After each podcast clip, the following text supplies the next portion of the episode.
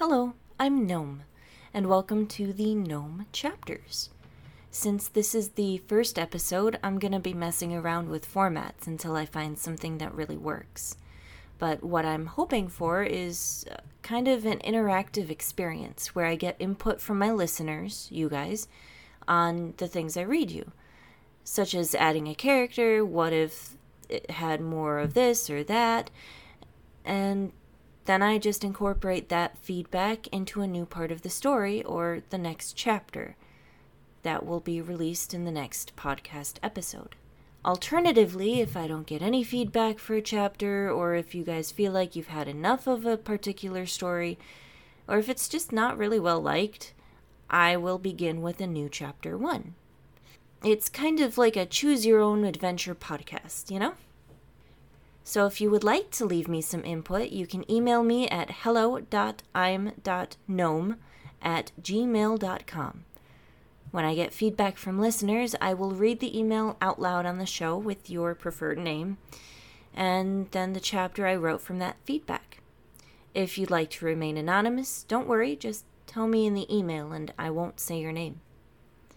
Now that that's over with, on to our very first chapter one.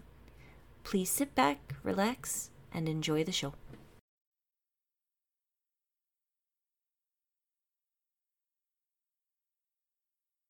It was the middle of the afternoon, and Bertie woke up groggy.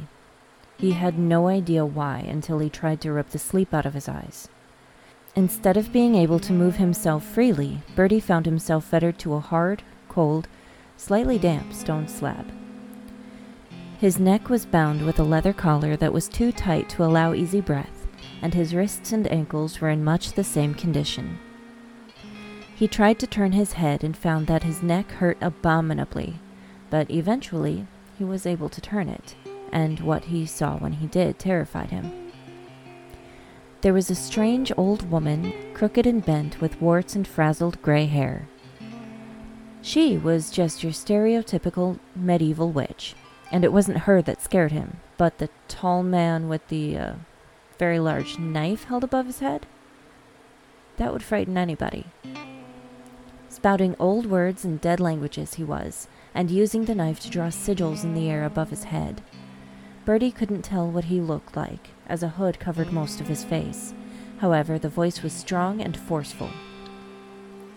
In any dire situation, one can usually turn to instinct to tell them how to escape. Instinct can tell a body a great many things, and as genetically coded knowledge goes, most of what your instincts have to tell you is pretty good advice. As such, Bertie turned to his own instincts to tell him what to do.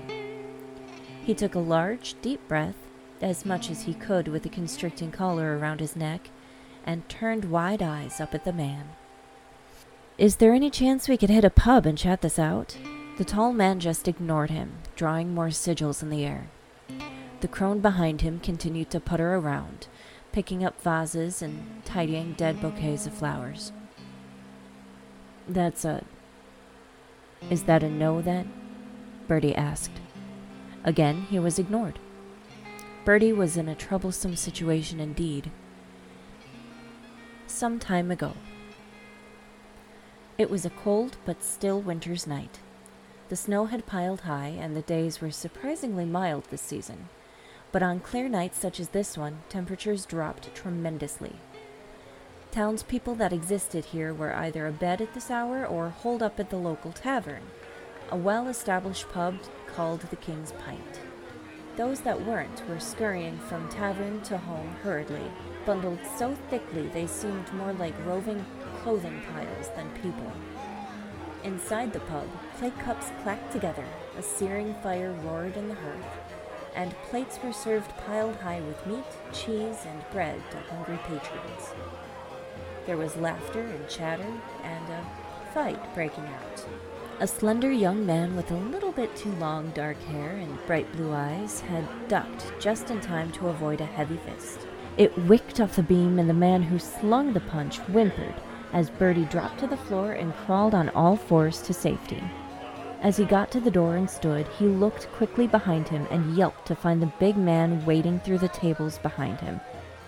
"She didn't tell me she was your wife," he shouted at the man while scrabbling to open the door behind him. Then again, he said as the door was open and the cold winter's night was at his back, if I was your wife, I wouldn't tell anybody about it either. He slipped backwards out into the night, tumbling onto his arse into the snow. The big man from the pub filled the doorway. The big man from the pub filled the doorway, warmth and orangey glow backlighting him, and Bertie looked up at him from the ground, trying not to shiver. Bertie was expecting to be turned into a bloody stain in the snowy road, but the man just turned back around and shut the door behind him. Bertie sighed, at once both relieved and, to be honest, a little offended. The big man acted like Bertie wasn't worth the time to beat up for having slept with his wife. He shook off the thought. I'm still too sober, he muttered, holding his head. He looked up in the direction of the castle. I'm still too sober, he muttered, holding his head. He looked up and in the direction of the castle then. There was a feast going on this night, he knew, in honor of the young lady that had met her betrothed recently. I guess royal alcohol is better than no alcohol at all, he shrugged and moseyed on towards the royal festivities to get royally sloshed. In order to sneak into any well-guarded facility, such as a castle, one must be incredibly prepared.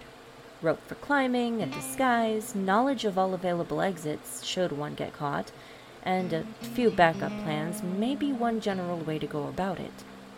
Our young drunkard, however, stumbling in from the great inky beyond, had none of that. He didn't even have a sense of self-preservation about him as he strolled up to that heavy front door, waved at the guards, and went right on inside. He joined the party seamlessly, and although he was in common clothes, most partygoers believed him to be just one of the other two dozen or so servants that were also milling around the great dining hall. The music was loud and the laughter was fierce as a group of traveling thespians tumbled this way and that, throwing flaming balls into the air and twirling rings on their arms. Bertie swiped a tankard of something from the hand of a lord that was far drunker than he was, saying, Let me refill this for you, sire, before going off and downing it. Cider, he thought, yummy, and discarding the tankard on one of the actual servants. The evening and the party wore on. Bertie danced and sang, even performed a bit with the thespians before he found himself outside once again, this time in an inner courtyard. He was wonderfully inebriated, and all thoughts of the big man that was married to an adorable, sweet-smelling, heavy-set goddess of love were gone from his head. Bertie had gone outside to pee, as alcohol will go through one's system quickly, and searched briefly for a private-ish snowbank. When he found one, he whipped out his willy, unaware that he was slightly less alone than he thought he was. A strong but older hand, adorned with gold rings, clamped down on his shoulder, and Bertie almost stumbled. It was enough of a movement to throw off the pattern of his name, written in delicate yellow cursive in the bank. "What are you doing?" slurred the man attached to the richly decorated hand. Bertie was not quite done yet, and kept urinating. I was marking this snowbank, but you threw off my aim, he replied surlily. The man behind him hummed a bit in reply. An awkward silence ensued. How does one mark a snowbank? The man asked. Bertie was a bit too drunken to be taken aback. Instead, he began to demonstrate. Well, simply put, it's all in the hips. You just kinda swivel 'em. He wrote his name again, surprised he still had that much left in him. And, ah, there we go, done. He stepped back so that the man could see the name Bertie written in the snow, lit up by torchlight from yonder wall sconce. He stuffed away his dingle and finally took a look at the man who had asked for the demonstration. My lord, was all he could get out before the king himself shushed him. Shh, shh, shh, shh. I'm hiding from my wife, said King Harbeth, putting a hand dramatically over Bertie's mouth and putting a finger to his own lips as he spoke. Now, show me again how you did that, he demanded quietly. Well, I can't, sire, said Bertie. Why not? Said the king petulantly. I'm all out of piss, sire, Bertie replied. The two drunk men stared at each other silently for a moment. Shame, said the king. Maybe you should practice while you're out here, and then we can both go back inside and get a wee more schnockered," Birdie offered helpfully, with a lopsided smile and shrug. King Harbeth's face lit up like the dawn then, producing the gleeful grin of a child who's been told they could indeed keep the thing they brought home as a pet. "A grand idea, boy! I shall begin forthwith," Harbeth cried, and then, laughing, shushed both himself and Birdie. Both continued to chuckle and giggle as the king began to pee his name into the snow. Around mid-afternoon, Birdie found himself awoken rudely by the sun, completely disheveled and with a hangover that would fell a god. Groaning in agony at the bright assault, he rolled to his side and reached out for his bedside table, but didn't find it. He reached further. Nothing. A little further, and he found some straw. "How queer," Birdie thought groggily. The thought passed quickly as, again, he fell asleep. Unbeknownst to Birdie, he was in a cell with hard stone floors, a low stone ceiling, a window with bars in it, and a pile of straw. When he had been found by the queen earlier that morning, curled up in front of the king's hearth, clutching a jug of wine to his chest, the guards had clunked in and hauled him away into the bowels of the castle. He would remain in his cell in the dungeon until a day and a half later, thereabouts, when the king would ask where his new court jester was. The feast had been a raucous one, and had endured long into the morning. By the time King Harbeth had fallen deep into his drunken slumber, together with his new friend, the curious boy who seemed to care little for social conventions, the sun had already risen. He barely awoke for the scream of his queen, and only muttered soft assurances to her as she then tumbled into bed, crying about something he could barely fathom. They had both been quite drunk, so it was hard to tell what she was saying exactly between the slurred blubbers and the pounding in his head, but he tried his best to soothe her. When he finally came around again, the queen was sound asleep, and a fire was once again roaring in the hearth. There was a meal already laid out for him, however, his stomach tumbled at the sight of it. He only partook of a few goblets of water and a few bites of salted ham before falling asleep with his elbow on the table, his hand propping up his cheek. He did not wake when his royal head thunked against the hard oak table. At about dawn, two days after his niece Melinda's engagement party, King Harbeth awoke, fresh-faced and alert, and ready for the world once again. His servant, who was putzing around his chambers, doing whatever it was he did, started at the king's sudden wakefulness, and asked if he required breakfast.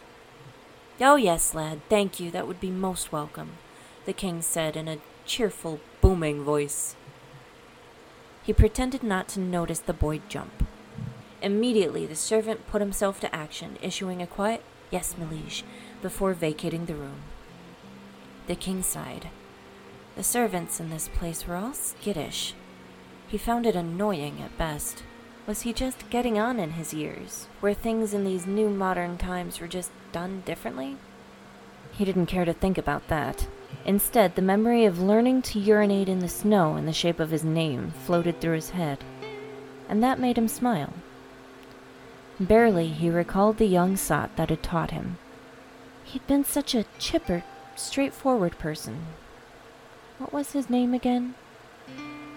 The king couldn't remember. What he did remember was that he had a full king's load of business to attend to after spending the better part of two days in bed, and that he was absolutely not enthused about it. He sighed, waiting in bed for his meal to be brought, and wishing that the young piss-scribbler were there to entertain him. Birdie was bored. During his brief time in the cell, he had found nothing to do and no one to woo. There was no alcohol, and worst of all, he was so bored. He tried to tidy the bed and make it as best as he could.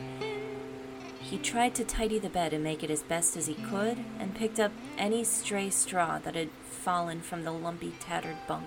He had asked for a rag to clean with, even, but the guards had refused him, surmising that he would just try to escape with it.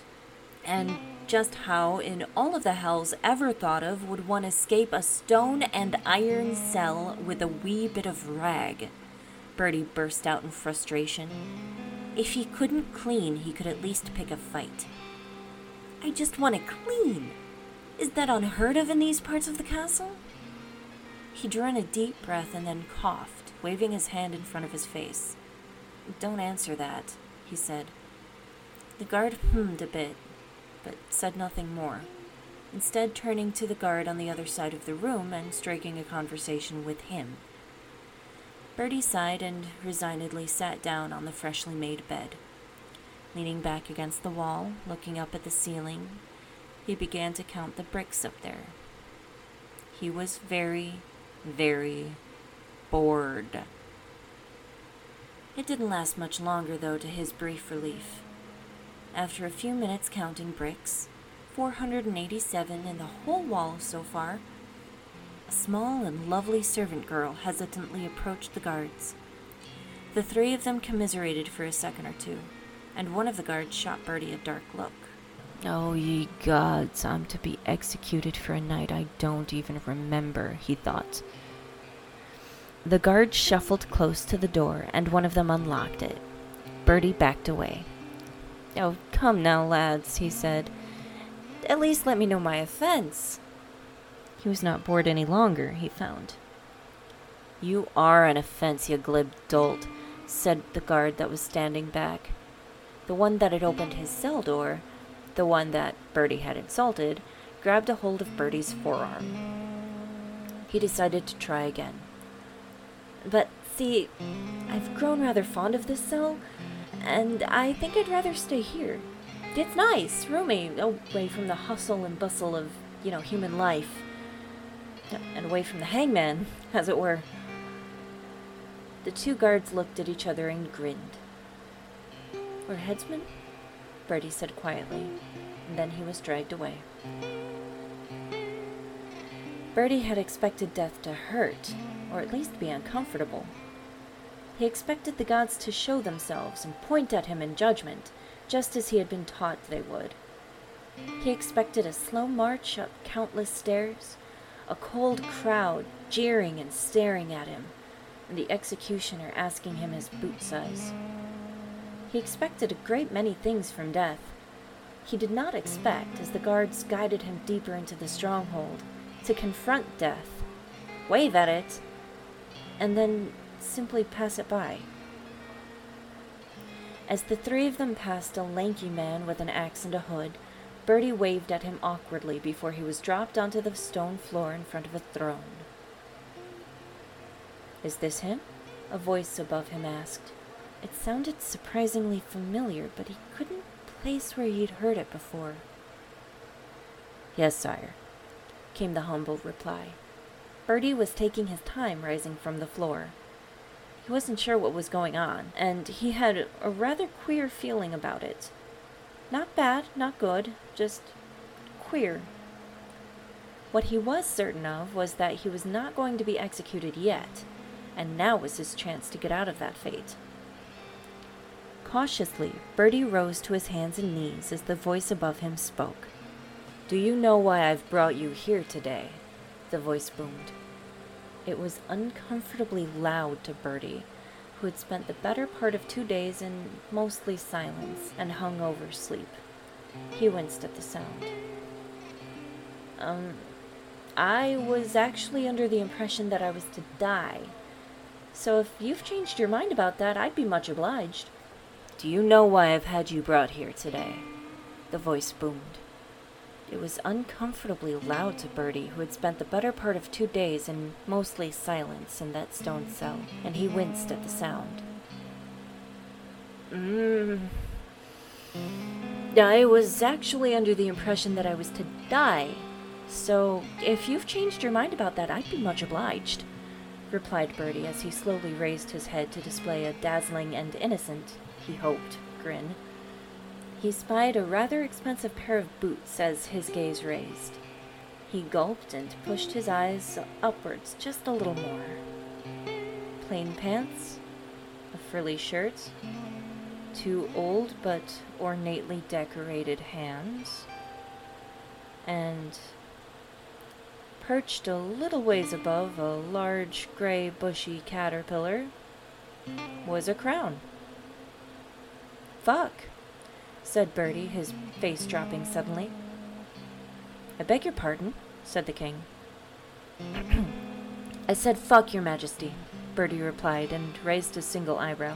One of the guards nudged him roughly with his foot, growling the word "behave" at him, and the king began to laugh. "Oh, marvelous! It is you, isn't it? You're the one who taught me to... what was it? Mark a snowbank, I believe you called it."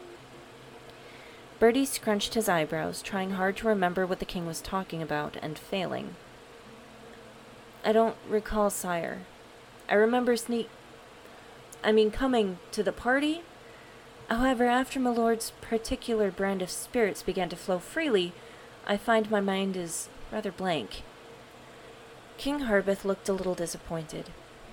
"Is that so?" he asked, and began to frown. "And how exactly did you come by an invitation to my brother's party? Are you perhaps a visiting dignitary, or some cousin I didn't know about?" Birdie raised that eyebrow again, and, knowing that he should tread carefully lest he find himself at the loopy end of a noose, simply couldn't help himself. "Well, I have been told I'm a royal pain in the ass." "But you're not a noble?" the king inquired. Birdie sighed in contrition. Birdie sighed in contrition. "No, sire. Alas, I was not born so, unfortunately." Ignoring this, the king trudged forward. "Then how did you get in, boy?" he asked. Birdie shrugged and replied, "I waved at the guards. It wasn't too difficult." The guards behind him cleared their throats uncomfortably. "And they just let you in?" King Harbeth growled. "I actually let myself in," Birdie said, now enjoying the mess that he was creating. He may have his head lopped, but he could at least have company while he was at the block. "What?" the lord asked, shocked. The king snorted at him, and Birdie, who had just realized that man was even there, looked at him now. "What?" he parroted. There was silence then. Birdie found it uncomfortable. He tried to rise to his feet again, saying, "Well, this has been fun," but was pushed back down to his knees by one of the guards behind him. The king stared at Birdie. The residential lord stared at Birdie. The guards stared at Birdie. Birdie inwardly sighed. "My lord?" he asked after a moment. "Yes, boy," the king replied. He had his chin resting on his fist, his elbow resting on the armrest, and did not look up when he replied. Out of... out of want for a resolution to my current situation, uh, your crony lordship, um, why am I here? Did you want more urinary tutoring, perhaps?" Birdie asked. He shuffled on his knees. The flagstone under them was growing increasingly painful. Something in the old man's eyes sparked, though, as he remembered what he had been trying to accomplish that day. "Oh," he said, his entire face lightening. "Yes, quite. Why, indeed. You are here because I require a new court jester." "Oh." Birdie was taken aback. If he had had his feet beneath him, he would have taken a step back in shock. Instead, after a moment's silence, he simply asked, "Did I get the part?" "I believe so, yes," the king replied, unbothered. "Do I have to wear the bells?" Birdie grimaced at the sudden obtrusive thought. "Well, no, I suppose not," the king replied. "But you do have to wear the hat." "Can I refuse?" Birdie asked. He would really rather not spend his time offending rich people when poor people were much safer to offend. Poor people couldn't have you offed for a bad joke. "Refuse to wear the hat?" the king asked. "Well, that too." Birdie watched the king watching him darkly before deciding to go the extra mile to save himself. "How much will I be paid?" he sighed finally. The next hour found Birdie very, very bored once again. In the end, with the conditions and compensations of his new employment with the king set, Birdie was rather whelmed to find himself the newly appointed royal jester to King Harbeth, and he didn't even have to wear the bells.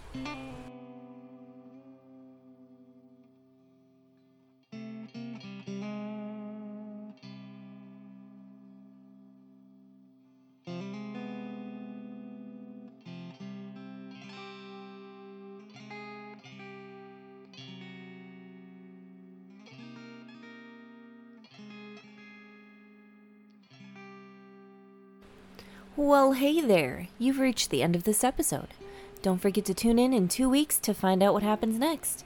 And if you have something you'd like me to add to the next chapter, you can email me at hello dot im dot gnome at gmail dot com. All lowercase, no apostrophe. Music and sound effects from this episode include My Tavern one by ralexpdx, Bedroom Wooden Door Close by MattRuthSound, and Medieval Music by Kevzog. Also included is music by Tri-Tachyon, all of which can be found in the show notes with links. Thank you for listening and have a great night. And he didn't even have to wear the bells.